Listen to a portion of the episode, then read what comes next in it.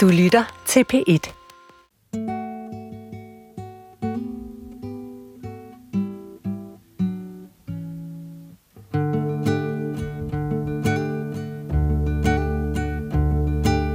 Det har jeg aldrig prøvet før, så det kan jeg sikkert godt. For meget lærdom kan knække selv den stærkeste. Alle børn burde skydes. Behold, hvad der bliver til overs, og køb noget godt til børnene. Man kunne være en sørøver og en virkelig fin dame på samme tid. Der er få børnebogskarakterer, der bliver citeret lige så ofte som Astrid Lindgrens Pippi Langstrømpe. Men hvad kan bøgerne om Pippi, som både børn og voksne holder så meget af, egentlig sige om, hvordan vi bør leve? I en tid, hvor mange lever med angst, usikkerhed og har svært ved at finde en plads i verden, hvad kan vi så lære, hvis vi tager den karakter, så mange børn stræber efter at være på ordet? Da jeg øh, gik i børnehave, der ville jeg jo kaldes Pippi en overgang. Pædagogerne sagde til mine forældre, I kan ikke få Rikke med i dag, I skal kalde på Pippi. Det her er din ene vært. Hun hedder Rikke Kulin. Hun er 28 år og er kandidat i film- og medievidenskab. Og så har hun Pippi tatoveret på skulderen. Din anden vært hedder Sine Amtoft. Hun er 28 år og læser litteraturvidenskab. Og så føler hun sig egentlig mere som en Annika. Jeg kan mærke, at jeg bliver provokeret af Pippi.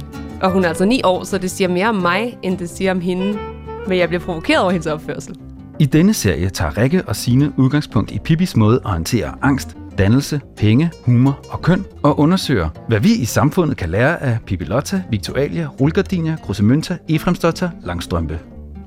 Jeg synes, Pippi er en sej pige, og da jeg var barn, var jeg enormt misundelig på den frihed, som Pippi havde. Hun ville garanteret for rigtig, rigtig, rigtig mange kliks, hvis hun var politiker, hende Pippi. Dagens gæster er folketingsmedlem for Enhedslisten, Pernille Skipper, og direktør og forhenværende folketingsmedlem for Liberal Alliance, Laura Lindahl. Mange husker Pippis kiste med guldmønter fra både bøger og film, og det er altså hendes forhold til penge, vi vender i dagens program, hvor vi blandt andet taler med to kvinder, der finanspolitisk ligger ret langt fra hinanden. Omdrejningspunktet for i dag er citatet, behold hvad der bliver til overs, og køb noget godt til børnene. Og de ord, de kommer fra Pippi i historien Pippi går i butikker. Men så skete den forfærdelige ulykke, at dukkens arm gik løs og gled ud af sit silkehylster. Og der stod Pippi med en lang, hvid dukkearm i hånden. Tommy udstødte et gisp af forskrækkelse, og Annika var lige ved at græde. Ekspedienten kom farerne og gav sig til at skælde Pippi huden fuld. Skru lige lidt ned, sagde Pippi, da hun havde hørt efter et stykke tid. Jeg troede, at der var selvbetjening her i forretningen, og jeg havde tænkt mig at købe den her arm. Nu blev ekspedienten endnu mere rasende og sagde, at man i Kingdukken ikke var til salg. Man kunne i hvert fald ikke nøjes med at sælge den ene arm. Men Pippi skulle så sandelig få lov til at betale, hvad hele man i Kingdukken kostede, fordi hun havde ødelagt den. Meget underligt, sagde Pippi. Det er heldigt, at de ikke er lige så tosset i alle butikker. Tænk, hvis jeg næste gang, jeg skal have kartoffelmos med flæsk til middag, går hen til slagteren og beder om flæskeskank, og han så vil prakke mig en hel gris på. Imens hun snakkede, halede hun med en flot bevægelse et par guldmønter op af forklædelommen og smed dem på disken. Ekspedienten blev fuldstændig stum af forbløffelse. Koster fruen til meget mere end det? spurgte Pippi. Nej, nej, slet ikke. Den koster ikke nær så meget, sagde ekspedienten og bukkede høfligt. Behold, hvad der bliver til overs, og køb noget godt til børnene, sagde Pippi og gik hen mod døren. Ekspedienten løb efter hende under bukken og skrappen og spurgte, hvor han måtte have lov til at sende mannequin-dukken hen. Jeg vil kun have armen her, og den tager jeg selv med, sagde Pippi. Resten kan du dele ud til de fattige. Farvel. Rikke, det er genlæst Pippis forfatterskab, skulle jeg til at sige, alle Pippi-bøgerne, så var jeg virkelig overrasket over hendes forhold til penge. Fordi jeg kan godt huske, fra at jeg læste dem, da jeg var, da jeg var lille, at Pippi har mange penge. Hun har den her kiste med penge, hun har fået af sin far, går ud fra. Og jeg var faktisk lidt frastødt af Pippis måde og Pippis omgang med penge. Jeg kan 100% følge den her med, at Pippi er enormt privilegeret og har en masse penge, som hun slet ikke tænker over, hvor kommer fra. Men samtidig er hun også så enormt gavmild med, med den kapital, hun nu har. Lad det så være øh, social kapital, eller denne her klare økonomiske kapital. Jeg kan huske ikke mindst her fra bogen, men også fra øh, tv-serien, hvor hun jo køber legetøj til alle børnene, hun køber slik til alle børnene, og så ender de med at spise alt det her slik, og de står på sådan et torv, og alle børnene har købt legetøj, der er nogen, der har købt sådan nogle fløjter, så de, som de står fløjter i, og hun er så gavmild. Selvom jeg ikke har særlig mange penge, så vil jeg ønske, at jeg mere havde den der Pippi-style, som hedder, jeg vil bare dele ud af det, jeg har øh, med dem, jeg nu holder af. Så på mange måder, så synes jeg faktisk, hun er sådan et, et økonomisk forbillede. Det er stadig hende, der bestemmer over pengene. Det er hendes penge, og hun bestemmer, hvornår hun er gavmild. Hun vil jo stadigvæk ikke være en del af noget andet fællesskab. Jeg synes også, der er en passage der, hvor de går i butikker, og hun kommer til at hive armen med en mannequin-dukke, og, og hende i øh, butikken, hun bliver rigtig sur, og, og Pippi, hun er lidt sådan, hun kan ikke bare betale mod af det. Altså, der er en attitude omkring det, som jeg synes øh, igen er hun er et barn, men, men altså, jeg synes ikke, det er fedt, når voksne mennesker har den attitude, og det vil Gud, vi ser voksne mennesker have i de her, øh, i de her år. Men hvad er det, du laver? Se, hvad du har gjort. Jamen, jeg skal bruge en arm. Hvad koster den? Du kan vel nok forstå, at man ikke kan købe en arm. Jamen, jeg køber den alligevel. For hvad? Men lige præcis i Pippi går i butikker, der er der også sådan lidt Marie Antoinette over hende, fordi hun øhm, skal betale for den her arm, og hun vil kun, kun have armen, hun vil ikke have hele kroppen. Øh, og så siger hun sådan, forestiller jeg mig i hvert fald lidt nonchalant, resten kan du dele ud til de fattige. Men på den ene side, så er det jo meget gavmildt, at der er en rig person, som vil donere til de fattige, men det kommer bare ikke, i hvert fald i den her sammenhæng, fra sådan et, nu vil jeg gerne hjælpe nogle andre perspektiv. Det kommer fra, at jeg har alligevel overflod, så det kan du bare give til nogen. Altså det er sådan lidt lappenspisekage-agtigt. Ja, præcis. Og jeg er enig i det, du siger med, at hun er også gavmild, altså da hun har Tommy og Annika over til fødselsdag, hvor at, at, øh, hun også vil give dem gaver, fordi hvor står der, at I ikke må få gaverne? Altså det er jo hendes, og det er jo hendes væsen, og det er også derfor, jeg synes faktisk, der er forskel på det her med hendes, hendes gavmildhed i forhold til, øh, i forhold til sin kapital, og så hendes forhold til penge som noget konkret. Jeg synes faktisk, det er to ret forskellige ting hos Pippi, fordi jeg synes med det ene er hun enormt omsorgsfuld og, og i mangel af bedre ord solidarisk på en eller anden måde, og med det andet, der er hun, der er hun sådan måske privilegeret og lidt privilegieblind på en eller anden måde, ikke? Altså hvis man nu skal igen se den her 9-årige pige som et voksen menneske. Jeg synes, det er spot on, den her sammenligning i forskellen af øh, økonomi, altså pengene, og så kapital, som jo kan rumme både det sociale, det kulturelle, og så ja, også det økonomiske. Og hun har jo en kæmpe social kapital. Hun er en god ven, og hun er god til at se mange mennesker, og hun er god til at forstå forskellige mennesker hun har jo også en rimelig stor kulturel kapital. Det kan godt være, at hun ikke har læst alt det, de dannede, konventionelle mennesker og damer synes, men hun har været ude og opleve verden, og hun har masser, hun kan fortælle fra forskellige kulturer. Mm. Men hendes forhold til penge er jo lidt mere mudret. Mm. Hun er jo både blevet læst som kapitalist og som kommunist, hvilket immer vækker to meget forskellige læsninger. Jeg tror også, Astrid Lindgren, jeg tror, at det her med penge har også været, når hun har siddet som lille, fattig, enlig mor og skrevet Bibi til sin, øh, til sin datter, så har der jo sikkert også været en fascination af penge.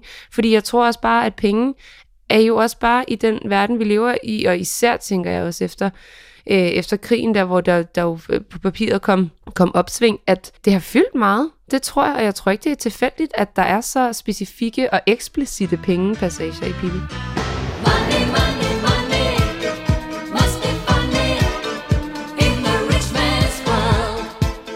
Apropos al den angst, vi har talt om, så har jeg selv et enormt angstfyldt forhold til penge. Mm. Jeg er for det første meget skeptisk over for begrebet penge. Ikke fordi jeg ikke forstår, at hvis jeg har en kamel, så kan jeg bytte den for nogle æg, eller du ved, sådan sådan måde. Den vi alle sammen kender hver tirsdag. Men den måde, penge er øh, ophøjet til noget fuldstændig særligt i, i vores øh, samfund, og som noget, man skal have for at være det, det nu kræver at være et moderne menneske, det skræmmer mig. Så derfor så kan jeg nogle gange blive, ja, nærmest pipi-filosofisk omkring selve begrebet penge, og hvad, det, hvad penge egentlig er, fordi i vores dag, der har vi jo ikke store guldmønter, vi kan lægge i en kuffert. I vores dag, der flyder de på internettet, og det er nogle tal, vi faktisk aldrig er i nærheden af fysisk, så derfor bliver det også et langt mere abstrakt begreb. Og jeg har haft så mange angstfyldte netter, jeg har aldrig nogensinde haft mange penge, jeg har aldrig haft følelsen af, nu er jeg sikker, og nu har jeg en rigtig god løn, der er altid et eller andet, der er kommet i vejen, der har altid været et eller andet, der har forstyrret mig. Og den der angst for økonomi, og angst for voksenlivet, og angst for at være smidt på gaden en dag, og ikke have en kæmpe opsparing, det er jo noget, Pippi hun aldrig nogensinde har skulle tænke over. På en eller anden måde er det vildt det her med, at det er noget, som allerede i børnehøjde betyder noget fordi det fylder så meget i vores, øh, i vores samfund. Jeg tror sørme, at Pippi er den stærkeste i hele verden, siger Tommy.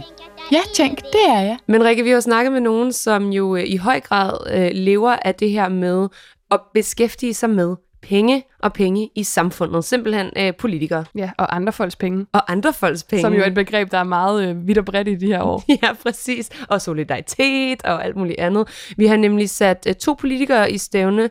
En, som hører til på venstrefløjen, og en, som hører til i den lidt mere borgerlige ende. Og det er altså øh, Pernille Skipper og Laura Lindahl. Og vi har jo givet dem præcis de samme citater og de samme spørgsmål, og vi har været rigtig spændt på at høre, hvad de synes om Pipis forhold til penge.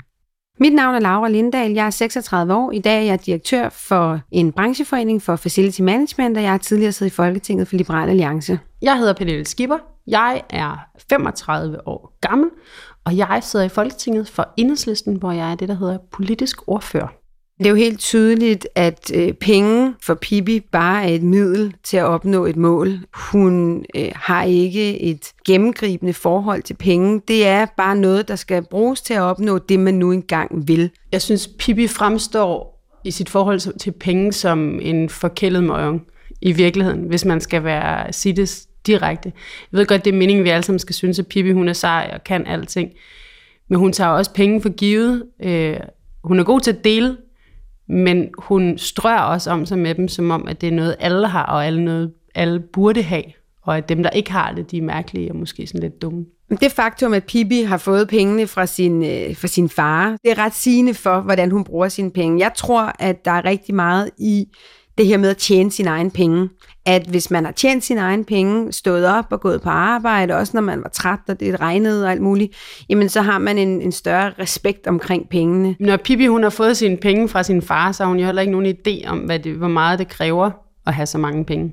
Hun har ikke nogen idé om, hvor meget man skal arbejde for at have så mange penge, og det er jo også derfor, det må være derfor, hun ikke har nogen forståelse for, at alle ikke bare har så mange penge, som hun har, og at alle derfor ikke bare kan gøre de ting, som hun kan, og smide sig om med dem, som hun kan. Så hun har en kuffert med guld derhjemme, som hun bare har fået, og som hun ikke har noget forhold til, som hun ikke har arbejdet hårdt for at få, og derfor ser man hende også have den lemfældige omgang med pengene. Øh, og det er jo også en, en, i virkeligheden en, en politisk øh, ting, jeg læser ind i, i Pibi, det er jo, at der er grundlæggende en forskel på, om man har tjent sine penge selv, eller om man bare får dem foræret. For hun tager sig jo virkelig øh, som privilegeret møgeunge rigtig, rigtig mange gange, også selvom hun er, er sjov og sød, mens hun gør det. Det er jo bare et argument for øget arveskat, ikke? Jeg kan godt genkende Pippi i forhold til mit eget politiske projekt, altså Liberal Alliance, forstået på den måde, at hun udfordrer det eksisterende. Det kan vi se i det citat, hvor hun også vil give Tommy Annika fødselsdagsgaver, selvom det ikke er normen. Og de er jo sådan lidt, jamen det er jo ikke os, der har fødselsdag.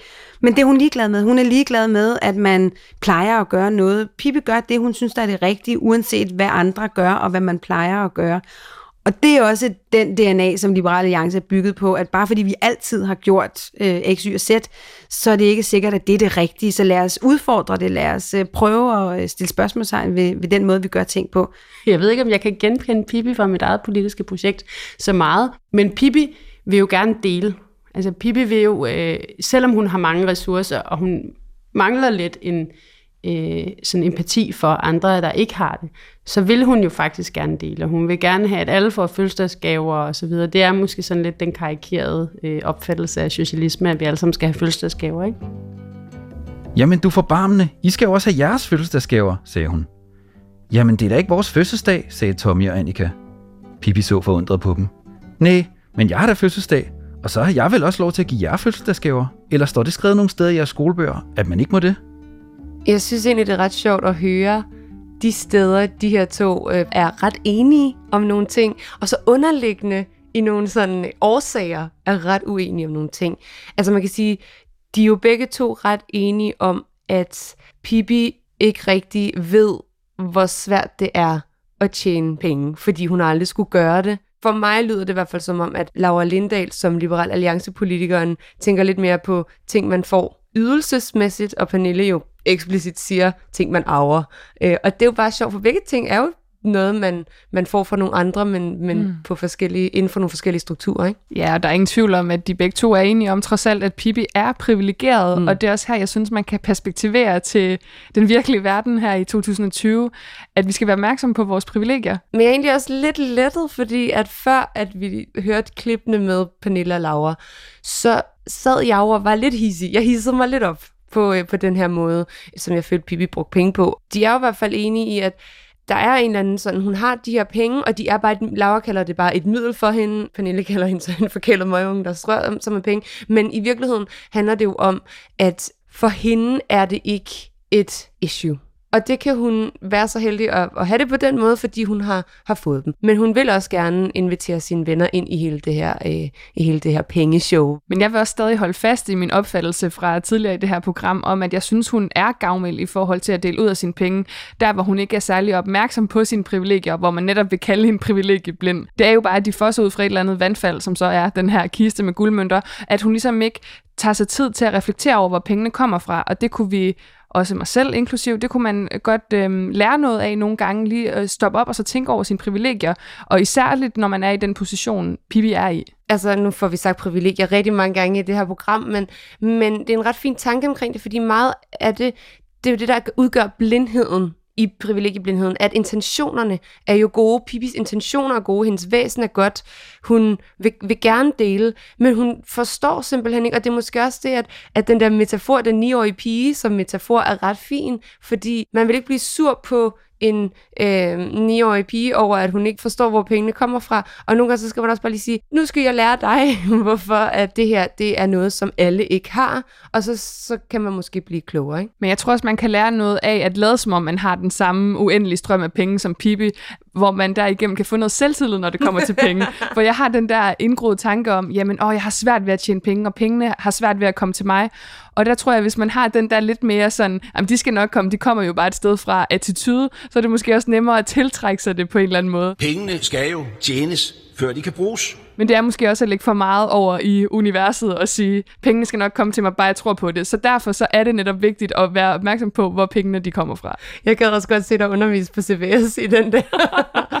så snakker de jo også øh, lige kort om, hvorvidt de kan se deres eget politiske projekt i Pippi og hendes måde at bruge penge på, og, og, og også for Lauras vedkommende, altså hvordan Pippi udfordrer normen. Der føler Laura Lindahl, at, at hendes parti, eller tidligere parti, ligesom sætter spørgsmålstegn ved den måde, vi, vi øh, bedriver økonomisk politik på i Danmark. Pernille kan jo så sjovt nok ikke se sig selv så meget i det, selvom at vi har siddet og snakket om uddeling af fødselsdagsgaver, når det ikke er ens egen fødselsdag, og socialisme og alle de her ting. Og netop det politiske projekt, det har vi altså også spurgt øh, Laura og Pernille om, i forhold til, hvor Pippi hun vil passe ind i hende på Christiansborg. Hvis man skal sætte Pippi ind på Christiansborg, øh, så tror jeg i virkeligheden, hun kunne passe ind i, øh, i rigtig mange politiske partier. Fordi hun, hun er en sammensat person. Øh, hun har sit øh, solidariske med, at hun, hun deler ud. Hun er på ingen måde grådig, øh, men hun har også sit frihedsideal. Øh, det er helt tydeligt, at, at for Pippi, der betyder frihed noget. Man kan gøre, hvad man vil. Og, øh, og så det her med, at hun udfordrer øh, det eksisterende. Så jeg synes selvfølgelig sagtens, jeg kan se hende i Liberal Alliance, men jeg kan også se hende i Alternativet. Jeg kan også se hende på venstrefløjen. Jeg tror, Pippi vil være medlem af det radikale venstre. Pippi vil øh, dele ud og være sød ved andre, men hun vil mangle forståelsen for, at det kræver grundlæggende rettighedsforandringer, hvis vi alle sammen skal have de samme muligheder, som hun har været så heldig at have, fordi hendes far er sydhavskong. Jeg kan se hende lidt alle vegne, øh, og det tror jeg også er meningen, at hun skal være en, som uanset hvem man som barn er øh, er barn af, øh, og i hvilken familie man vokser op, så har man kunnet øh, spejle sig selv i Pippi og se noget i Pippi, som man var tiltrukket af. Og det tror jeg er en af Pippis styrker, at hun faktisk fagner rigtig bredt. Hun ville garanteret for rigtig, rigtig, rigtig mange kliks, hvis hun var politiker, hende Pippi. Fordi en del af det at være politiker, det er at kunne sige ting på en provokerende måde, så det kommer ind i en overskrift, og selvom det heller ikke altid er så skide brugbart. Så det vil Pippi garanteret være rigtig god til. Jeg tror ikke, Pippi ville være en god politiker. Øh, det, der tror jeg simpelthen, at øh, staten ville gå bankerot rimelig hurtigt. Øh, men jeg tror, hun ville være et festfyrværkeri. Jeg tror, at hun ville være en, der sagde, hvad hun mente og ikke øh, putte med tingene. Hun ville ikke stå med et ikke-svar, når hun blev spurgt om noget, så ville hun sige, hvad hun mente, og det er jo en, en styrke og noget, jeg synes, vi mangler øh, blandt politikerne i Danmark. Så på den måde ville hun være et frisk indslag, men hun skulle nok ikke være finansminister. Og så vil jeg gerne have øhm, 60 slikkepinde, siger Pippi. Og 72 par karameller. Og 103 chokoladecigaretter.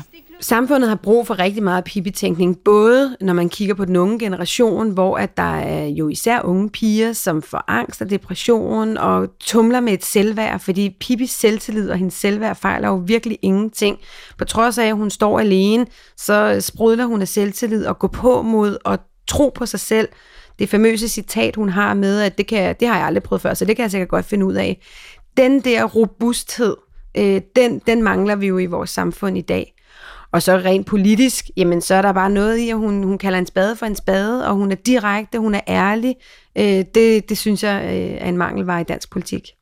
Den positive side af Pippi er jo også, at hun er i stand til at ruske op i ting, og sige ting provokerende, og stille spørgsmål ved øh, hvorfor tingene nu engang er, som de er, og hvorfor autoriteter er, som de er.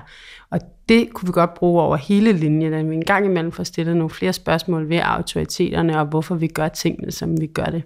Det er uanset om man har mange eller få penge, øh, så har vi alle sammen som fællesskab behov for, at der bliver rusket op i autoriteterne. Det er Pippi med en god til. Det her er Pippi for voksne. Dagens gæster er folketingsmedlem for Enhedslisten, Pernille Skipper, og direktør og forhenværende folketingsmedlem for Liberal Alliance, Laura Lindahl. Pernille og Laura, de har jo lidt forskellige bud på, hvor Pippi hun vil passe ind henne på Christiansborg. Men jeg har også et bud, Signe. Okay. jeg tror, hun ville være løsgænger. Jeg tror ikke, hun ville passe ind i noget politisk parti, og jeg kan ikke lade være med at sammenligne hende lidt med dengang Jakob Havgård, han blev valgt ind til Folketinget som løsgænger på baggrund af øh, medvind på cykelstien. Det gode gamle øh, valgløfte der. Præcis. Så nogle øh, one-liners, nogle punchlines, dem ville Pippi også have, hvis hun skulle passe ind på Christiansborg, ikke? Ja, og det er jo, minder lidt om det, vi snakkede om før med, at pengene skal nok komme et sted fra, og det er lidt sådan medvind på cykelstierne. Bæret og med Lige præcis. Så på den måde, så tror jeg, at hun vil øh, passe godt ind som løsgænger og simpelthen disrupte Christiansborg. Men hvad tænker du om det? Altså, det synes jeg egentlig giver, en, uh, giver meget god mening. Det lyder også lidt som om på, på Laura og Pernille, at de er ret enige i den. Laura siger det jo på en anden måde, i stedet for at sige, at hun hører ingen steder til, så siger hun, hun hører mere eller mindre alle steder til, ikke? og kan jo også se hende i både Liberal Alliance, men også Alternativet, som på en eller anden måde jo vil være det stereotype valg, hvor at Pernille er meget specifik. Hun siger, radikale venstre, der føler jeg trods alt, at Pernille Skipper giver øh, Pippi lidt for meget credit i forhold til, hvor meget hun tænker over tingene. Det virker som om, at Radikale Venstre er et parti, der tænker rigtig, rigtig meget over tingene. Men jeg kan godt se Pernilles pointe i, at der er en, en sådan lyst til at dele. Mm. Og en lidt mindre omtanke om det sociale i virkeligheden. Ja, og Pernille, hun siger jo faktisk også, at Pippi jo er kritisk, men lige når det kommer til penge, så er det måske der, hvor Pippi har et svagt punkt, hvor vi kan øh, kritisere hende og sige, når det kommer til penge, så stiller hun ikke de her kritiske spørgsmål, fordi hun har dem i forvejen, og fordi hun er så privilegeret. Og, og øh, som Pernille siger, hun vil få mange kliks. Øh, Laura siger, at øh, hun skal nok ikke være finansminister, fordi så går staten nok bankerot. Men de er jo enige om én ting, og det er, hun vil kunne ruske op i det gode gamle folketing, ikke?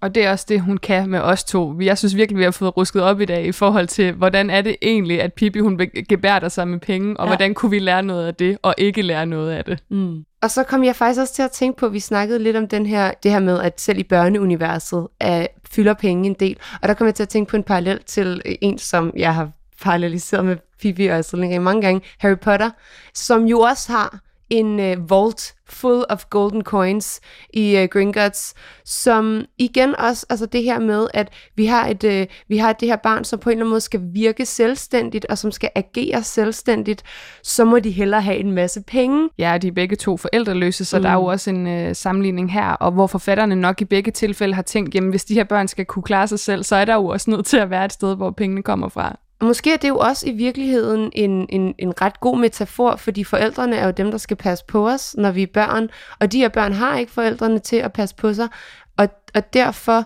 så, øh, så skal de have noget andet, og penge er bare det sikreste, du kan have i den her verden, i hvert fald på et overlevelses, direkte overlevelsesplan. Ekspeditrisen siger, at der kun var 7 kilo ude på lageret, men så tømmer Pippi en masse skåle oven i poserne. Nå, vi skal jo kigge på, hvad vi har lært i dag. Mm. Så Signe, hvad tager du med dig fra Pippi og Penge? Jeg er glad for, at du spørger på den måde. Hvad tager jeg med mig? Fordi jeg ved nemlig ikke, om jeg følte, at jeg lærte helt vildt meget i dag. Jeg blev mindet om fra begge vores gæster, at det er sundt altid at holde sig for øje, hvor man har sine penge fra. Og den her sådan pointe med, at de faktisk betyder mest, når man ikke har dem. At det er jo der, penge er en faktor. Og så har jeg måske lært ud fra de her to interviews, at man kan sige ret meget om et menneske ud fra, hvordan personen synes, Pippi håndterer penge. Hvad med dig? Det er meget i den samme boldgade. Det er noget, vi kan lære både af Pippi, men også af de kloge ord, vores øh, to gæster har sagt. Det her med, at det er vigtigt at huske sine privilegier. Mm. Altså det vil sige, hvis du er i en gunstig position, så skal du faktisk også kunne overskue, hvad det gør ved måden, du tænker om verden på. Mm. Når jeg siger privilegier, så er det selvfølgelig økonomisk, fordi det har handlet om penge i dag. Ja. Og øh, på den måde kan man sige, at jeg måske er lidt ladet, men det jeg tog med fra i dag, det er også, hvis du har de her økonomiske midler, så del ud af dem. Fordi mm. hvad du giver, det får du også tilbage. Og det lyder som sådan en karma-ting, sådan en buddha-ting. Men det er den her gavmildhed, som jeg dog trods alt synes, Pippi besidder, mm. at jeg tror, vil gøre verden til et så meget bedre sted. Øhm, og nu lyder jeg igen som sådan en stor world leader, men det er bare for at sige, at det er virkelig en god idé lige at kigge på, hvad er det reelt, jeg har, og hvad kan jeg gøre i forhold til at hjælpe andre til at få det på samme måde. Stærke ord. Stærke ord at slutte af på. Og så skal vi jo slutte af på de ord, vi jo altid slutter af på her i Pippi for Voksne. Det er nemlig ved at spørge vores denne gang gæster, om hvad de tror, Pippi vil lave som voksen. Hvis pengene i kisten aldrig dør tør, så tror jeg, at Pippi bliver ved med at være Pippi, også langt ind i voksenalderen. Så tror jeg, hun bliver ved med at gå i cirkus og øh, løfte rundt på heste og øh, hoppe rundt på bordene og være sådan ekscentrisk forfatter eller sådan noget. Ikke? Jeg tror, at hvis Pippi blev voksen, så tror jeg, hun vil lave fuldstændig det samme, øh, som det hun gør som barn. Jeg tror, hun vil bage panika, Jeg tror, hun vil øh, lege og være øh, en barnlig sjæl, øh, også helt op i sit voksne liv. Øh, jeg tror, hun kærer sig rigtig meget for andre. Jeg tror, hun har en stor empati og omsorg for andre børn. Øh, Øh, så når hun fik lidt større bevidsthed, tror jeg sådan set godt, hun kunne bruge sine penge på noget af det. Så når hun bliver bevidst omkring, hvad hun egentlig kan give af oplevelser med sine penge, så tror jeg, hun vil gå, gå længere den vej. Hvis de på et tidspunkt bliver tørt i penge, så tror jeg, at Pippi hun sidder med en vis limstil i vandskåben, fordi at hun er valset igennem første mange år af sit liv Øh, med muligheden for at gøre lige præcis, hvad der passer hende, uden at det har sådan de store konsekvenser. Og det, øh, det tror jeg er rigtig svært, hvis man er vokset op privilegeret. Så ender man med enten at tage sig sammen, eller også så ender man på kontanthjælp.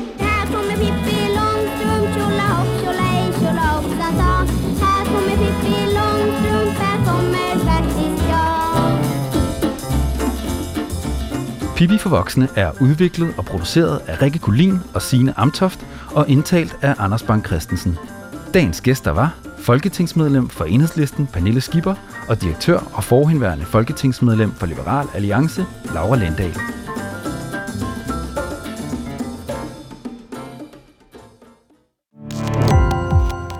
Gå på opdagelse i alle DR's podcast og radioprogrammer. I appen DR Lyd.